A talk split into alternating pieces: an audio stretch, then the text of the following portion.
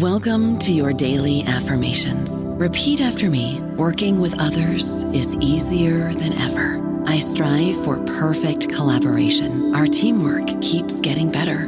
Yeah, affirmations are great, but Monday.com can really get you the teamwork you desire. Work together easily and share files, updates, data, and just about anything you want all in one platform. Affirm yes to start or tap the banner to go to Monday.com. Making everyone happy on vacation isn't easy, but you know what is? Going to Aruba. All you have to do is walk out your door to find pristine pools, relaxing white sand beaches, and an island teeming with outdoor activities that'll put a smile on any face. You won't just feel great, you'll all feel great, filled with a calmer, more peaceful vibe that radiates Aruba's warmth. And the best part is, it never fades. That's the Aruba effect. Plan your family trip at aruba.com. It is Ryan here, and I have a question for you. What do you do when you win? Like, are you a fist pumper? A woohooer, a hand clapper, a high fiver. I kind of like the high five, but if you want to hone in on those winning moves, check out Chumba Casino. At ChumbaCasino.com, choose from hundreds of social casino style games for your chance to redeem serious cash prizes. There are new game releases weekly, plus free daily bonuses. So don't wait. Start having the most fun ever at ChumbaCasino.com. No purchase necessary. VGW Group. Void were prohibited by law. See terms and conditions. 18 plus. Welcome to the New Books Network. In this episode, I am talking with Brooklyn Raney about her new book, One Trusted Adult. In a world facing more shootings, suicides, substance abuse, and sexual violence than ever before, there is more we can do as educators, as parents, and as adults committed to leaving this world better than we found it. Research shows that just one trusted adult can have a profound effect on a child's life influencing that young person toward positive growth, greater engagement in school and community activities, better overall health, and prevention of risky and threatening behaviors. From educators to piano teachers, camp counselors to aunts and uncles, and athletic coaches to babysitters, every adult who encounters a young person holds the privilege of shaping that child's life, and also the significant responsibility with news headlines dominated by stories of abuse in schools, camps, and churches, those of us who guide or mentor adolescents must understand how to build trust with young people while simultaneously establishing boundaries that keep the relationship healthy. Packed with real life stories and invaluable tips, one trusted adult inspires all adults to build strong connections embrace sustainable career practices, break the silence around boundary violations and abuse, be present for the young people in their lives, and in doing so, ensure that the young people in their care are growing into their greatest potential. Brooklyn Raney is an experienced teacher, coach, and administrator who has spent the last decade working in independent schools. She is the founder and director of the Girls Leadership Camp, a group that hosts a one week summer camp for middle school girls, as well as one day boosts and leadership conferences. She is also a co founder of Generation Change, a nonprofit that seeks to embolden youth to be empathic and compassionate change makers through cross generational mentorship. Brooklyn is a workshop facilitator, speaker, and consultant for schools, camps, and other youth serving organizations nationally and internationally. You can find out more about her and her programs at www.onetrustedadult.com. Hello, everyone, and welcome to the New Books Network. I am Elizabeth Cronin, a host for the network. And today I am talking with Brooklyn Raney about her new book, One Trusted Adult. Thanks for being here, Brooklyn. Thank you so much for having me. So, as I was explaining earlier, we like to start the interview by jumping in and asking you to tell us a little bit about why you wrote this book. For me, this mission really began in a school auditorium. So I was a school administrator uh, at a school in New Hampshire. And in this auditorium, it was in one month, we had three prevention programs. We had a substance abuse prevention program, a bullying prevention program, and a suicide prevention program. And when you sit through three of these in a row, and they're good programs, they're really important programs, and all three end exactly the same way by saying, if you have a worry or concern, reach out to a trusted adult. Or the greatest protective factor you have is a relationship with a trusted adult. It was really on the third time that it finally hit me between the eyes. Like, if all the prevention programs are saying the same thing, are we focused enough on that thing, that protective factor? Um, are we showing the young people in our care that that we are these trusted adults, and do they even see us that way? Do they work to see us that way, or do they just see us as chemistry teachers and the principal and the coach?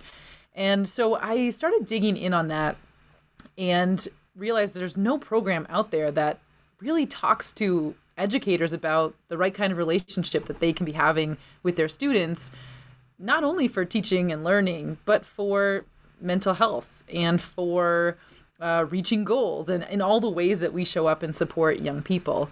So dug in on it, and it was at the same time that um, a history of, of exploitation and abuse was coming forward um, in organization, youth serving organizations like the Boy Scouts and in the Catholic Church and U.S. Gymnastics.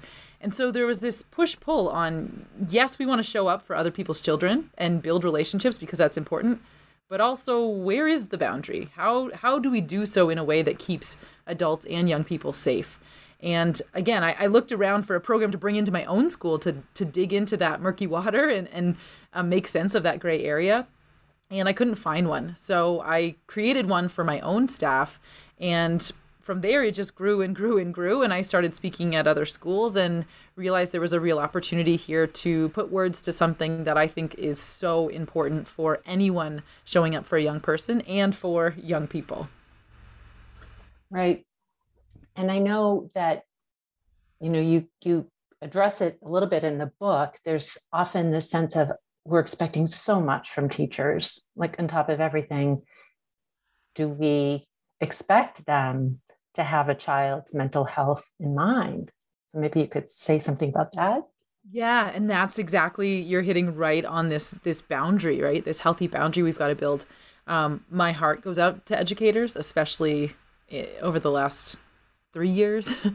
Um, i am hurting for them. I and the the burnout and then when one educator burns out and everyone covers, then that burnout is contagious and um, they're working with young people who are developmentally behind and have been on screens so many hours a day. And um, yeah, so first of all, my heart goes out to educators this is not work that can only be focused on on teachers right? This is community work. So we're trying to grow this mission far beyond the walls of schools into all community spaces um, including parents but how we partner as groups of adults to show up for young people.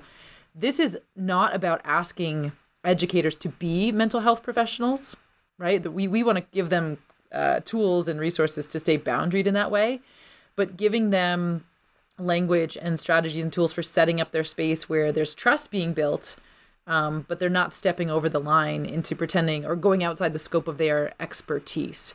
So it's all about building strong connections while maintaining healthy and professional boundaries. Yeah. And you know what might be helpful to illustrate that point?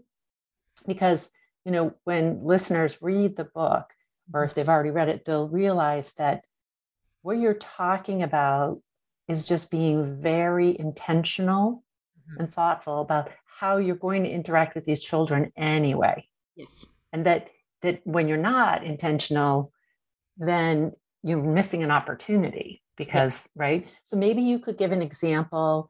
Um, you've got a bunch in the book where a teacher, um, a student had a positive experience with the teacher outside of that teacher's classroom. Yes. We always talk about the work being in the fringes of the work that we're assigned to do. Um, and one of the stories from the book and, and one of the interviews I was able to do was Mrs. O'Neill, an educator from New Hampshire who uh, taught eighth grade social studies. and she retired after 25 years in the same school. And so she had taught parents and then their children. And so she had seen generations go through and knew all the cousins and, you know, small town. And she, when she retired, she packed up her things and, you know, kind of looked around thinking there'd be more flowers, there'd be a gold watch, there'd be a parade, there'd be some kind of show or some finale, you know, some uh, documented something that said I, I did something with my career. I, I made an impact. Like I, I I did good work here. And you know, she packed up her stuff and her colleagues gave her hugs and it was nice, but she drove out of there, uh, you know, just wondering what what happened. You know, what what have I done over the last 25 years? And she actually drove into uh, Dunkin' Donuts because that's where we all go after a long day of school. And from behind the bar, a young woman yelled her name, Mrs. O'Neill. It's me, Sarah. And Mrs. O'Neill knew this girl had uh, so many obstacles um, because she knew the family and she knew the substance abuse and early pregnancy and the things that this young woman had overcome to be where she was. And she was so proud to tell Mrs. O'Neill that she was a manager of this Dunkin' Donuts and she had her own car and she had her own apartment and she was on her feet and she was independent. And this was big news. This was so exciting. And she said, Mrs. O'Neill, it's because of you. And Mrs. O'Neill said, My social studies class, like my curriculum, the work I did. And, and Sarah, this young woman, said, you you were my social studies teacher no it wasn't so she was like what else could it have been and it turned out there was this moment on the mountain they were they were climbing a mountain in new hampshire for their final you know eighth grade trip or something and they're halfway up the mountain, and Sarah said she couldn't go any further. And Mrs. O'Neill said, you know, stop looking at how far you've got left to go and look back at how far you've come. Like your legs got you here, your mind got you here, your heart got you, like you got here. And if you got here, you can go anywhere. So celebrate how far you've come and let's just keep going step by step. And they got to the top of the mountain that day. They got back to the car, home safely, and this young woman journaled about it. And she had sticky notes up of Mrs. O'Neill's words on her mirror and in her phone. And before going into her Dunkin' Donuts interview, she was saying Mrs. O'Neill's words in her head. And the beauty in this story is that Mrs. O'Neill doesn't recall this moment at all. She remembers the hiking trip, but she doesn't remember this moment with Sarah. And so when we interviewed all hundreds of people about their trusted adults and moments that mattered it was so often in between classes or after the practice or you know while cleaning up after dinner with a parent or painting a fence with a grandparent. Like all these little mini moments that were between the activity. It was the car ride to the theme park or or the concert. And yeah, we're we're we're chasing. How do we take advantage of these bids for connection that are in the moments that we think are the meaningless moments, where we we actually can make the most of them to grow and foster the most connection and be intentional, like you said, that word intentional about how we are accessible. Um, and we found in all these interviews that we can actually categorize the qualities of a trusted adult in, into three categories, and it's being accessible it's being boundaried, and it's being caring. And so it beautifully gave us this ABCs model. And we show it as three circles overlapping. And it's in the overlap of those qualities where trust is built and where burnout is beat. So where accessible overlaps with healthy boundaries and where caring overlaps with healthy boundaries, again, that's where trust is built and burnout is beat. So when you say burnout, what, what do you mean by that? I mean, savior syndrome. the, one of the reasons I honestly had to step away from education, from day to day school, was because I wanted to save every young person. I wanted to protect them and shield them. And I was willing to spend my own money and go way over, you know, time um, away from home, you know, from my own home and sacrifice my own self care and well being for the young people that I was um, you know in charge of educating.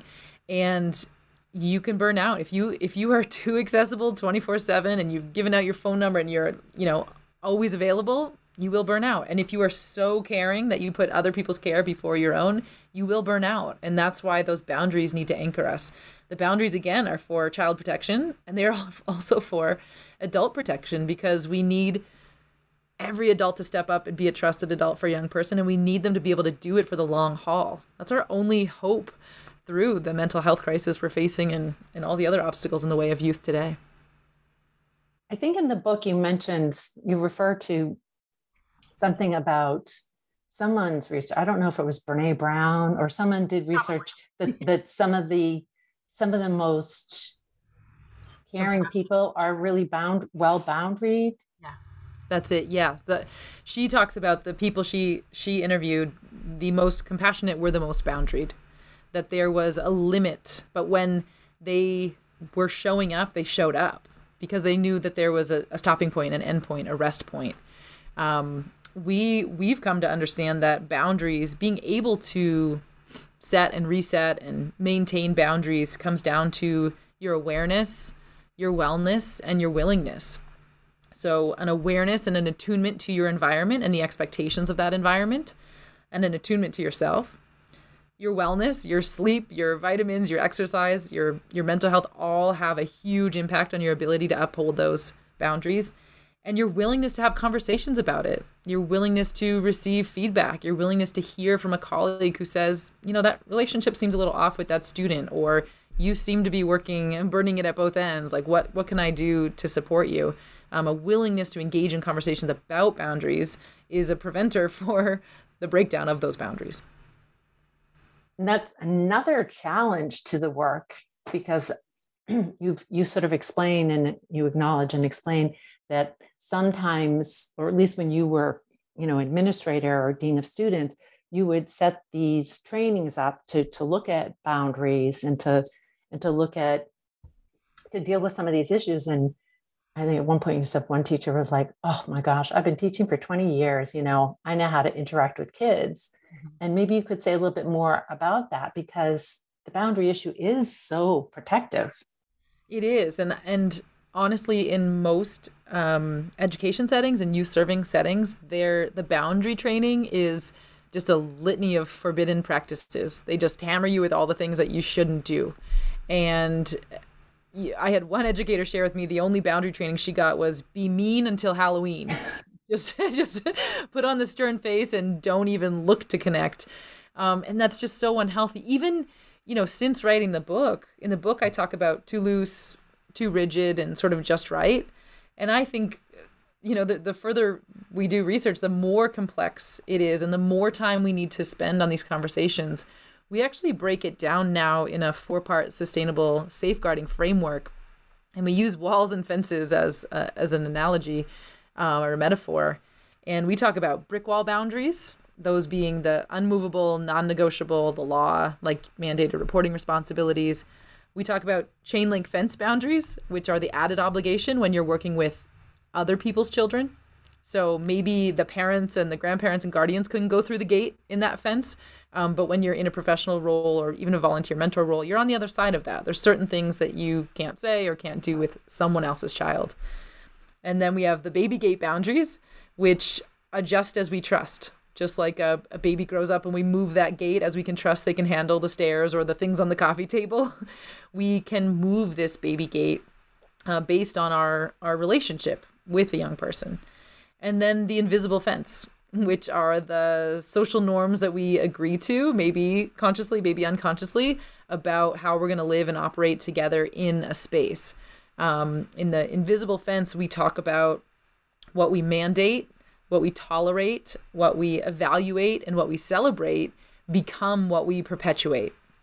So, whether we talk about it or not, there's these invisible agreements that we have about our space. And a lot of the work we do right now is help youth serving organizations and schools uncover those things and talk about those things are the messages young people are getting from our bulletin boards or our announcements or you know what we choose to cover in our curriculum are those hidden messages what we want them to get or not let's let's dig in and talk about it right and listening to you i'm immediately thinking of the long history of really highlighting and celebrating uh, athletics Yes. And you know, you talk about how do we how do we celebrate and talk about and encourage mm-hmm. all kinds of activities. Absolutely. Yeah, we we like to talk about self-esteem buckets. so, I was an athlete. I played ice hockey and I had many trusted adults growing. Like once I started doing this work through an adult lens to look back on my own life, I had so many. I, I, I lived in a small town, grandparents, you know, one block that way, other grandparents one block the other way, aunts, uncles, school secretary, lifeguards, coaches, like I was surrounded. So by the time I became a school administrator and was sitting down to have pretty tough conversations with youth and saying, is there an adult you can bring with you to this meeting, a trusted adult that, you know, can support you through this? And they say no. It was striking to me. I, it was like I, I couldn't actually believe that there were so many young people at my own school who could not name a trusted adult within our walls. And, and it broke my heart because I, I knew the important role that they played in my life growing up. Um, but I'm so sorry. I went off on a tangent and I missed. So can you? What was Just- the question? So I was just saying that, you know, how do we celebrate a variety of things? Yeah, so we talk about self-esteem buckets and and asking educators and parents even in you know even parents like what messages are you sending to your own children about what gets celebrated, what matters, what's important. And so self-esteem buckets, we talk about our self-esteem in terms of pennies. Like if you have hundreds of self-esteem pennies, where are you going to put them? In what buckets? And helping young people see that they're more than just one thing um, is so crucial to upholding and protecting their self worth. So if I put all those pennies in my ice hockey goalie bucket and I have a really bad game one day, the bottom falls out of that bucket and I begin to question my self worth. And I, through adult eyes, I can look back and think that is so ridiculous because I let some pucks in a net. I'm going to question like whether or not I belong on this earth or I can contribute anything to my community or family. But it was a real feeling. It was a real feeling. So having trusted adults who can say, but Brooke, you're also, you know, a hiker and a babysitter and you play softball and you're really interested in theater and you're an amazing sister. Like to spread out these self esteem pennies into multiple buckets can protect the self worth of young people. But but a young person can't do that alone. It is about what the trusted adults around them celebrate and pay attention to. Yes, and so it's making me think of another story that you share in the in the book. And the stories are great in the book. It just it takes material that can be feel a little heavy and makes it just lightens it up and makes it makes you understand and connect with how it shows up for for for real students and, and real adults. Um, but I'm thinking of the story when, you know, as you're talking about an athlete, there was a, a girl that I think she was living in a, the dorm with you or something. But in any case, she was she'd made like the varsity team for something, and then I, I think what you're talking about is, and maybe you could share that story. There was just this pressure on her that now I'm a you know a varsity athlete. I need to be a varsity athlete on every team. Yes. And you kind of helped her, and it's a beautiful example of how you helped her too. If you want to share a little bit of that story. You're so right. That story is directly connected to what we're talking about in in terms of self worth because this was a a freshman student, so it was a boarding school I was at at this at this point, and which meant I was a dorm parent, and an advisor, an administrator, and a teacher, and students lived in you know the house that I that I oversaw, and um, a young woman showed up on my doorstep sobbing and looking for some help and support, and so I invited her in and made her a grilled cheese because that's one thing we know. Crying kid food can help. And um, i just started asking her some questions about what was going on. And she shared that she had been cut from the varsity lacrosse team and what i knew through again adult eyes was that she had played varsity soccer because she's a very good soccer player she had made the varsity basketball team because we had a very bad basketball team. and now in her head, her self-esteem and self-worth is tied up in being this three-sport varsity athlete. So now she's going out for the lacrosse team and she's going to make it because that is who she is. And she doesn't make it. And so this whole image she had built up, an identity she had built up for herself, crumbled and she had never played lacrosse before. she had just got a stick and, and cleats and was going out there to give it her all, but she fully expected to make that team. And I knew from experience, I had an amazing counselor I worked with who said, questions, not answers, questions, not answers. If you try to tell, they will leave it there and they will keep looking for someone else who's going to help them get there. If you just tell them how to feel, they're not just going to, uh, you know, I, I feel like I've had so much experience in this world and they're a bucket to fill and I'm just a, you know, I'm to pour in all this knowledge so they never have to feel the hurt or pain or disappointment I felt. And that is not the case right? We you know thoughtful questions go so much further in parenting mentoring educating. And that goes for adult to young person and adult to adult right? We questions are so much more powerful and so i just started asking her simple questions like why was this important to you? You know what were your expectations? Now that your expectations aren't met what do you foresee happening next? And do you want to talk about what went wrong at the at the tryout or do you want to talk about what you'll do different next time? Or you know asking what do you want to talk about? How can i help? Um, and empathizing. And with a few just a few questions she got to a place all on her own while eating grilled cheese where she said you know, Mrs. Raney, I actually have never played lacrosse before, and maybe playing JV will be good for me, and I could be a leader on the team, and and I'll have a little bit more free time. And and she got to a place that I could have told her in two minutes everything she said to me. But 20 minutes later, and a couple grilled cheese, she got to this place feeling like she got there on her own.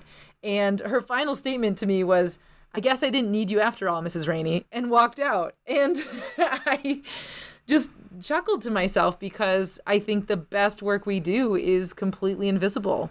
Uh, just like Mrs. O'Neill, you know, it the best work we're doing is is attention, it's presence, it's playfulness, it's good question asking, and young people will find their way to where they need to get and and they won't even know we helped them get there. Yeah, it just makes me think of, you know, my work as a psychologist and in particular working with, you know, initially working with children and then working a lot with the with their parents, just trying to encourage adults to just stay with whatever the child is telling you and to just be curious, and make space for them to just mm-hmm. express their feelings because in in that story there you know what you did was you just you allowed her to figure out what kind of meaning she could make of that experience. Absolutely. And i think what's interesting is your some of these things are just they're actually really skills that a lot of adults don't have. Mm-hmm. and so it kind of goes back to again you know trainings and it, it kind of goes back to like we all have to be in this together that it's it's beyond what you know it's not we shouldn't just expect this of teachers. We need to we need adults to adjust to the changes in the culture and to the needs of kids. And and one of them is you know taking that new new approach. Yes absolutely. And one way that we're tackling this is a is a new framework since the book, and it's called the Four C's. And as we interviewed again, so many trusted adults and young people who are naming them as trusted adults and identifying what are the qualities, what are the traits, how does this, you know, connection happen? What can we do to help foster that connection? We found that trusted adults, and I think, you know, replace that with parent, guardian, mentor, grandparent, you name it, they lean towards being a cheerleader, a challenger, a comforter, or a coach. So these are our four C's cheerleader, challenger, comforter, and coach. And young people need all four. They 100% need that developmental diversity. They need all four in their corner. But what happens is I can't be all four of those things at once. Like when my son gets in the car after football practice and he's complaining about, you know, how mean his coach was and was my natural go-to mode with him and i know this now after like through this research and through creating an assessment for others i did my own self-assessment i always go into challenging mode i immediately say well you know did you get there on time did you have what you needed why do you think he you know and i challenge and the beauty is my husband is more of a comforter so by the time we get home on that ride that 20 minute drive home and then he t- you know he's been challenged by me he walks in and my husband says, Oh man, like I remember those days in football. Like, tell me how you're feeling. And then by morning, he needs a little cheerleading to like, hey, you, you got it today. It's going to be different. right.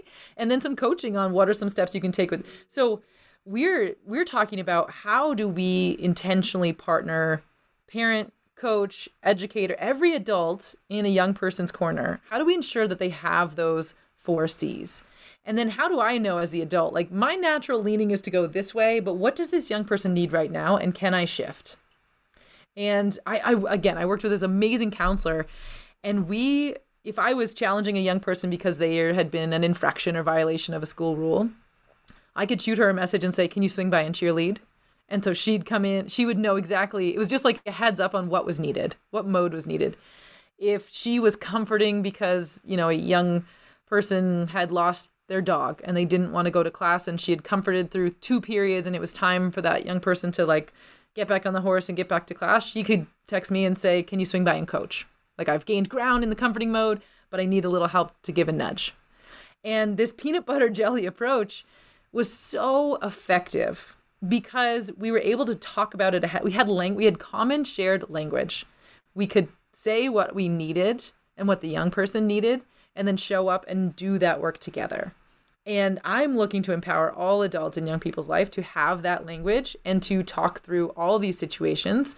Um, and we were working on another tool to actually identify what mode a young person needs in each moment. And that's not ready to be unveiled yet. But this four C's, testing it out so far has been incredibly empowering.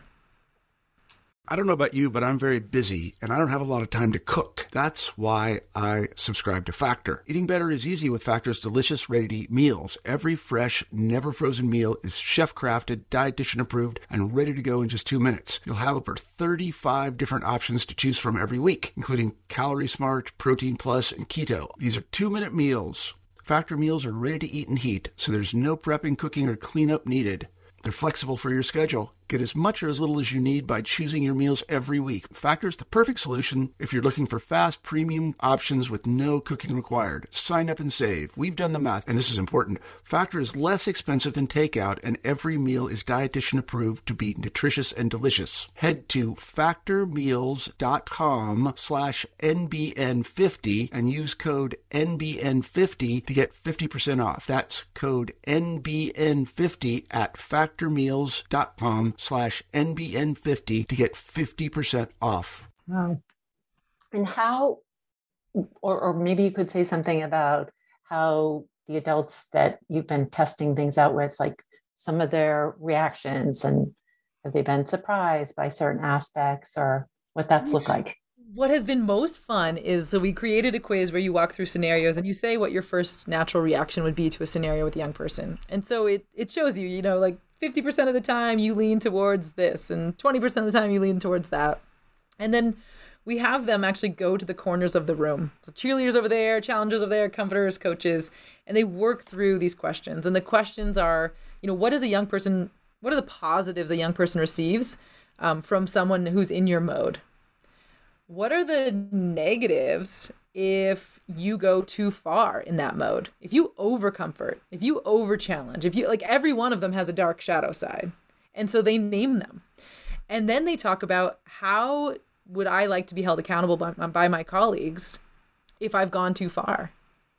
And so these are all proactive preventative conversations again that and but what is so funny is that they didn't need the quiz like one educator in a building could say you're a cheerleader over there comforter over there like we already have these identities within schools and within other youth serving organizations. We have those identities. We know we everybody knows our natural leaning but it's fascinating to put words to it and then talk about it and why it's so important why we need each other. So you go to the challenging corner and those are that they're like finally we feel validated. Like we're not the mean ones. We're not the tough ones. We're pushing we're challenging because we believe in the potential of that child right? And we're to hold them accountable because that's important I go over to the cheerleading and they're just like they're creating cheers and they're the energy and the positive vibes. I mean, you can feel it. The comforters are all making sure everyone hears and is spoken and is named and is valued. it's it's fascinating and it, it again I say the word empowering because when you give language to something, we can use it then. It's not this invisible fence. It's not this unspoken thing. Like we're we're giving it language which gives it power and we can use it as a tool. That's so cool. So I'm interested now because when you reference this initially, you were saying in, in terms of your son, you go to like the challenger That's often where you go. And I totally, as a, as a mom myself, I can relate to that. Like, oh, well, did you bring this? Did you, you know, immediately going. On the other hand, though, you you also talked about sort of having that savior syndrome, mm-hmm. which I tend to associate that with the way you were describing the comforters, which is like taking care of everybody. Is everybody good? Every, you know what I mean? Trying to make sure everybody's needs are met, that kind of thing. And so I'm just kind of wondering, do you feel like maybe we show up differently as a parent than we sometimes do in our work? 100%. 100%. I was doing a training with um it was like it was the Girl Scout troop leaders of Shanghai. So they were in China, we're on and we're going through this on Zoom and one of the women was like time out, time out, like I need to stop this train, like we we got to dig in on something. And she talked she said exactly that. She's like I think I'm this way at home and this way in my she ran an after school program like completely different trusted adult for my kids and other people's children. And i said yep keep talking. And then someone else chimed in and said i think i'm completely different from my son to my daughter. Like what is that about? And so i can't tell them what that's about. You know i'm i'm not a psychologist who's going to dig in in a zoom session in a group but we start you know giving people prompting people to unpack that for themselves. What is it about our you know the stereotypes we've got in our head or the you know um, what we're presuming to know about this young person or the boundaries of our relationship as a parent or you know an outside adult? Um, and i personally i'm i'm very different at home than i am with other people's kids and i'm hoping well, i know for a fact that other adults fill in for my son right i've got to make space for those other adults for him we were he's he was just learning to drive um, which is an interesting time. it's a scary time to be a parent. And I still remember it when it, the whole struggle is like, is the car in the center of the road? Like, yes, it's the only time I ever like really can remember that. It's like when you first drive, because you're on the left, and you. So yes, that brings fun memories to mind. Hundred percent. The invisible brake I'm hitting on my saw on the passenger yeah. side. Um, but he came home and he was just bummed one night. I, you know, there was and I went into mom mode, like, can I cook you something? And I'm asking questions and food, food, food. what? Grilled cheese, grilled cheese. grilled cheese, yeah. I think there's some mac and cheese, always cheese. And there was, he's like, I'm just sad. Which as a mom, you're like, oh, I want to fix it. I want to fix it. I want to fix it right now. How can I help? And I was like, is there anything you want to watch a movie? He's like, no, nah, I'm just going to go to bed. Okay. And he didn't share much. And then the next morning, I'm like, is there anything I can do? How you feeling? He's like, I'm still bummed, and I, but I know driving. Like, you want to go for a drive? And he agreed to do that. Yes, I, I'll go for a drive. And hope I was hoping that would lift his spirits. And I'm guessing at all these things. You know, I'm just guessing and guessing. And we pull in to get gas, and he gets out of the car and he's filling up. And from across the parking lot, someone yells his name. And I'm like peeking around, like, who could it be? And it's this adult that I don't know. And Landon my son lights up. Like he just his eyes went up, his shoulder like his head went up and oh man, and it was um somebody he worked with last summer at his summer job. And this adult was just like, "We miss you. It's not the same without you. We, you know, we need more music recommendations. You always brought the best playlist." And I'm overhearing this conversation of, to me, a complete stranger, talking to my 16 year old son and doing something in two minute in a two minute interaction that I couldn't do for my child. I couldn't make him feel that sense of belonging in this moment. I couldn't make him feel like he was contributing. I, I just, I was at a loss as a parent. And this adult, having no idea, you know, the woman in the car runs trusted adult trainings, had this trusted adult moment. And he's a guy that works at a dock, he puts in docks, you know, on a lake. Like he, I'm sure was not intentionally looking to meet the needs of youth. He was just being a great guy who cared about a young person in the moment and cared enough to say hi and that we missed you. And a different 16 year old got in that car. A totally changed 16 year old, eyes brighter, head up. It was it was incredible. So again, those fringe moments, right? Where like this is where we've got a partner. Uh, parents have to lean into being trusted adults for their children, but also make space for outside trusted adults. And community members and educators and youth serving professionals have got to put that hat on first? How can I show up and, and build trust and connection with every young person I encounter? Yeah. Yeah, that's another sort of Mrs. O'Neill type story. where you know he goes on with his day and doesn't even realize that Yeah. he just you know really changed your son's whole mood Yes. really Absolutely. cool so another thing that I, I think about though is that um, some of the things that i think you bring to a to the attention in the book are that we do have to make some shifts. You talk about some of the you know the pressures and the effects of social media and things like that. And and also how someone like yourself can be trying to do things a little bit differently and still struggle. And uh, to make it more concrete i think of you talking about how the adults that interact with our children do have an effect on them. And you share a story about taking your son to the barber and he's getting you're trying to give him some autonomy and let him do his thing but what i thought was interesting about that story was that at some point even as you were trying to do what research shows can be better for the kids you still and, and i'll let you tell the, the story you still got to this place where you're like well am i not doing what i'm supposed to be doing Right. Which I think teachers and parents often get that feeling like I'm, you know, I'm trying to do what I think is best, but is this really? And then you get that that feeling of doubt. Yes, absolutely. And I think we're we're so used to instant gratification and instant feedback from social media and this like I play the game and I get the score or I post the photo and I get the hearts and the likes or the what it's just so fast that we can forget we there's no immediate feedback in working with youth.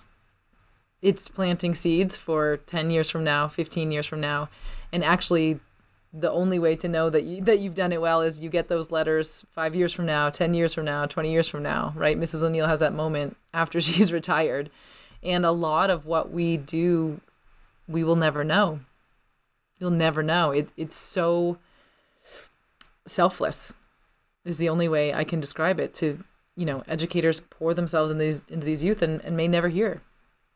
Well, I think you spoke to this earlier when you said that, you know, when this girl showed up on your doorstep and she's sobbing, there's in that moment what you want to do, which now I'm, I've listened to you now, I'm realizing like, okay, you want to challenge or maybe you want to cheerlead or whatever. But there's also space to just like, just stop and, and be curious. So maybe you can add curiosity to your Yes. C's. That's a big one for me because I'm, I'm as a mindfulness meditation person. I it's all like curiosity, making space for that because, you know, I, it's it's just allowing the the person to get the experience of feeling really heard and accepted and Yeah, we it's important. we created the the acronym basics which is just a simple reminder to get us all back to the basics when when engaging with youth and assessing the spaces we set up for youth and that is we're seeking to to build belonging and membership ability to contribute safety and structure independence and control competence and mastery and S. S. I know it's connection. Um, it's self awareness and connection. And we use that as a framework um, for assessing spaces and assessing self. And it's not about me meeting a need for a young person, but setting up a space where a young person can get that need met. Um, I love to tell a story I, that is not in the book about my father, actually, who's grandfather to my son. And he was visiting one weekend from Canada. He had come down to New Hampshire. And I was supposed to, I was headed off to do a trusted adult training and talk about youth needs. And here I was leaving my son with uh, his grandfather, who's awesome. And, you know, me, I, I set up activity, I set up all kinds of ways to foster connection between the two of them so that they don't just end up in two separate rooms on different devices and not interacting. And so my son had received this um, weather station, you know, a household weather station that he wanted to put up on the roof. And I was like, perfect. I saved it for the moment when Grandpa Jer was visiting and they'd put this thing up together and they'd figure it out together and it would be great. And we're always a big thing at OTA. We always say with, not for. with, not for. Like uh, when, when in doubt, with, not for. Always working with young people, not working for them. But I had not educated my father yet on, and he's a great, again, he's a wonderful parent and he's a wonderful grandparent. But he wakes up at five in the morning, and my, you know, then 13 year old son wakes up at noon ish, maybe, if we're lucky on a Saturday. And my father went ahead and, you know, because I had left a note, like, great thing for you to do would get this weather station up. And my father, because he was twiddling his thumbs, thought he was helping by going and putting the weather station on the house. And so when my son rolls out of bed at noon and says, you know, Grandpa Jerry, are you ready to put up the weather station?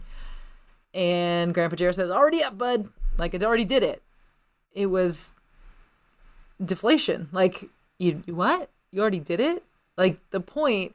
And so I, when you think about the basics, like how many moments, like ability to contribute, competence and mastery, self awareness and connection, like so independence and control, like many of these youth needs could have been hit with through this event, through this, and they were just missed.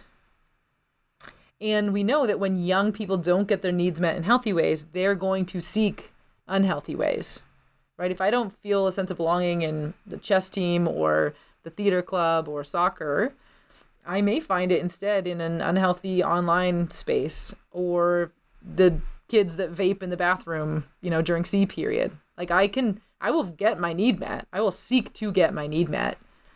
How I do it, there's risky ways and there's healthy ways. And trusted adults can do a lot to set up healthy ways that young people can get those needs met. Yeah, and maybe this would be um, maybe this will be a segue into you um, sharing a little bit about the work that you're doing now. But before we end, um, I'm going to go back. There's like so much to talk about here that I feel like you and I keep going off on tangents. But you're talking about your dad made me think again about the, about the story about going to the barber shop because your dad and you know my parents and all of us again kind of like being the cheerleader or the challenger we all have our own personal history mm-hmm. where we have our own idea in our head of like what would be helpful right now right and i'm just laughing because i'm i'm just thinking okay you're in the book you talk about your dad as having been military i think because and i want you to tell the story about your son at the barbershop just because i think it's i think it's just a great story about how you are trying to give your your son an opportunity to be a little more autonomous to have some say about his haircut yes. and and I, will let you tell how the barber is responding to that yes. and then i think it's funny because then after you end up making a great effort to try to let your son be in charge of his haircut you talk about then until we go see my dad and my dad's just going to buzz cut his hair like the military style or whatever. That's my think... father, my father-in-law. That's my father. Oh, your father-in-law. Oh, yes. Oh, okay, okay. so maybe you could tell us about that, and then it can you can tell us about how because this this is what so one of the first things I said to you before we started recording is like, wait a minute, this book is like written about teachers and the the you know academic settings and mm-hmm. how trusted adults need to be there in those settings because kids spend so much time there but I was saying to you, but you know, you, you bring in all these other stories about, you know, I, I think even like one you talked about one girl who said, oh, it didn't really matter what my parents were saying at that it, during her adolescence. It was really about the aunts that lived down the street.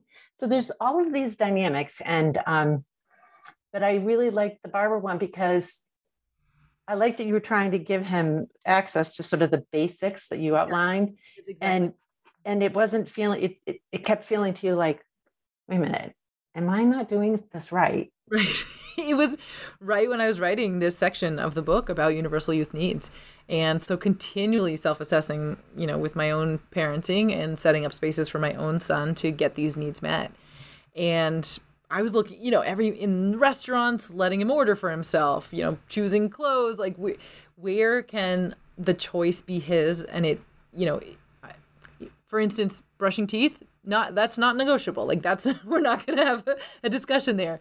That's a requirement. Cutting hair, I really don't care. Like that's a place I can step back and say, you know, this is yours. Um, so I think we're constantly negotiating that as parents, and I think it's really important we're doing that so that they have exactly like you said, autonomy, independence, control. They get that need met.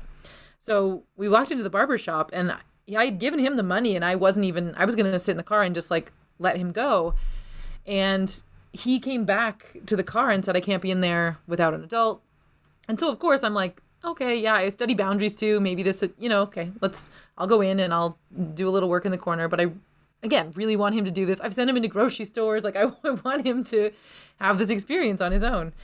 And the barber looks at me and says, you know, how do you want his haircut? And I said, oh, he'll he'll let you know. And my son shares with him how he wants his haircut, and then the barber looks back and he goes, okay, do you want it parted to the left or the right? And I again, I said, I, you know, totally up to him. And I I almost felt rude, like shutting down this barber, but I was really trying to send a message, like, you know, his head, his hair, he's got it. I'll be, I'm here, but I'm not really here. Like, just talk to him. And the barber couldn't let go. And and I do wonder, like you said, everyone has their own history and experiences and he's probably been yelled at by parents. He's probably gotten bad reviews by parents because he didn't do exactly as the parent said. So I I'm no fault to the barber, but simply like where our world has gone, our society has gone, um, in in parents having so much control and like, you know, our our status as parents or our place in society being you know how our child does in sports or how they look or how they appear like it's just it's really sad and it's so much pressure on on the child. So I, I rebel against that. I push against that and he is his own being and he got he finally got his hair cut the way he wanted and and it was beautiful when the barber asked me you know told me the price and my son turned around and handed him a 20 and said keep the change and we walked out of there and and just chatted about why the resistance to allowing a young person to have have voice. Um, so yeah, there's those those moments that I think we've we've got to use to meet those needs. Otherwise, again, like I said, they'll, they'll find ways to meet them in ways we don't support or or worry about. Yeah, yeah. No, I just think that's that's so interesting because you're right. I mean, the the, the barber might have been yelled at by parents who who are being very rigid and you know and not and wanting to control something that it's not really necessary to be controlling at that point.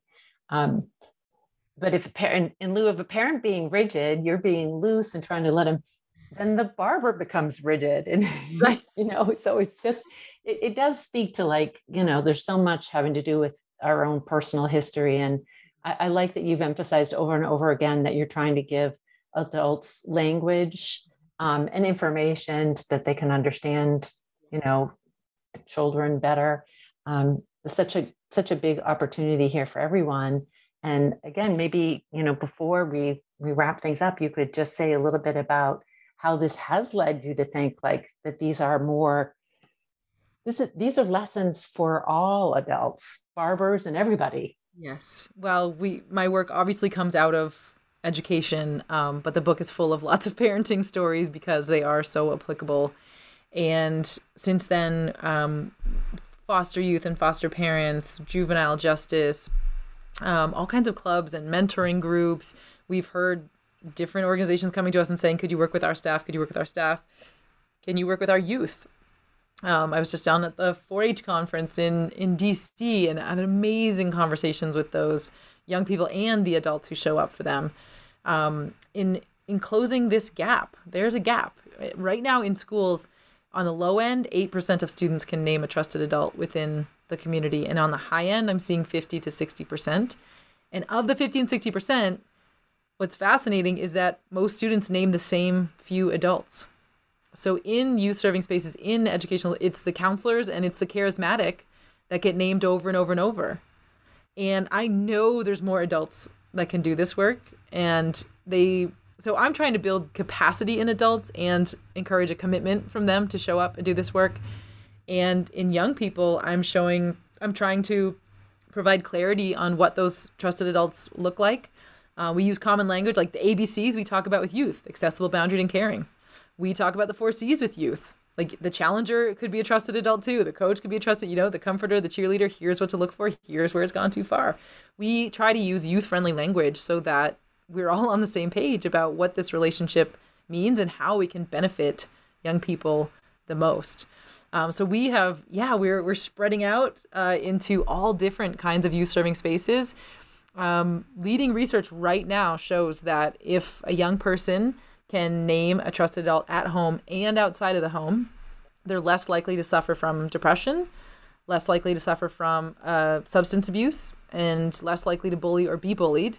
And they're more likely to remain calm in the face of challenges, um, to develop resilience, handle stress, engage in activities, and be available for learning. There is huge benefit if we go upstream from the problems and the negative behaviors, we go upstream and refocus on connection and healthy relationships, adult to young person and peer to peer. So we've got um, an e course coming out. There's one specifically for educators, one specifically for parents, and one for mentors and youth serving professionals. And it includes all of what we've talked about today and so much more um, and really tangible tools. I i don't know about you but if i do a training i want to know there's something i can take with me to use and put into practice tomorrow. So um, i am a practitioner through and through and so i research now and i run trainings now but it's all about what can the practitioner take back to their space their community their relationships and and do positive work with. Um, so i would encourage everyone to check out our website, onetrustedadult.com. You can buy the book. Uh, we have something called Ripple Journals for middle schoolers, and schools are using it as an advisory curriculum, um, peer mentoring program. They're using it in summer camps. They're using it in one-on-one mentoring programs. It's a tool to connect middle schoolers to uh, trusted adults. We also have Branch Out coming out as a high school advisory program. Again, the e-course, something called Operation OTA, we are just building tool after tool to help uh, support all adults uh, on this mission, and, and we're hoping everyone will join us. That's great. So the website's onetrustedadult.com. Yes, and if you sign up for our newsletter, we actually send out um, activities and, and a blog with information and topics every month. Um, but again, really specific activities you can use at the kitchen table or in the classroom. Yes, I I just can't highlight enough that I really do think that it's supporting adults um, in the development of some skills. That again, if someone's rigid, then it's it, becoming flexible is actually a skill.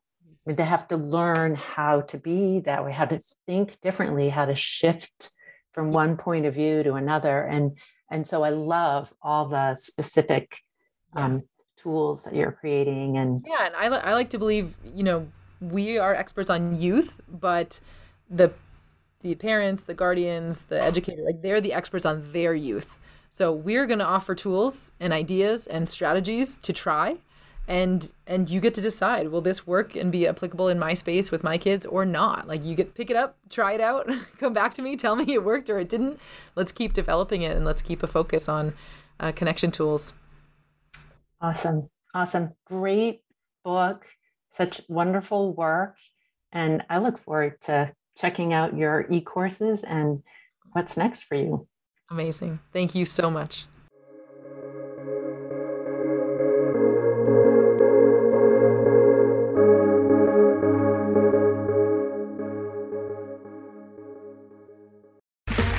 Okay, round two.